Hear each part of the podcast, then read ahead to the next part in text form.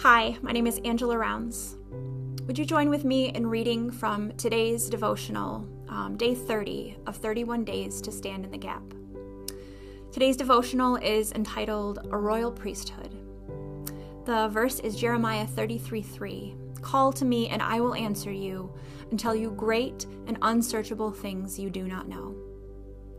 As you plead for the great mercies of the new covenant to be bestowed, remember always 1. The infinite willingness of God to bless. His very nature is the pledge of it. He delights in mercy, he waits to be gracious. His promises and the experience of his saints assures us of it. 2. Why then does the blessing seem to take so long? In creating man with a free will and making him a partner in the rule of the earth, God limited himself. He made himself dependent on what man would do. Man, through his prayer, holds the measure of what God can do in blessing. 3. Think of how God is hindered and disappointed when his children do not pray or pray only a little. The weak, feeble life of the church, the lack of the power of the Holy Spirit for conversion and holiness, is all due to lack of prayer. How different the church would be, and how many more people would get saved if God's people called upon Him unceasingly.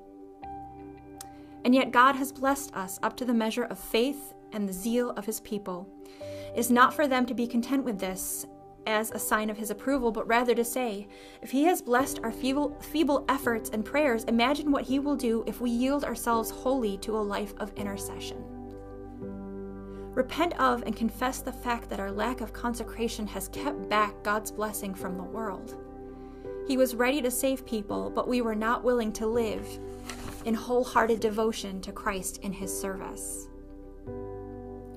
Child of God, God counts on you to take your place before his throne as an intercessor. Realize your holy calling as a royal priesthood.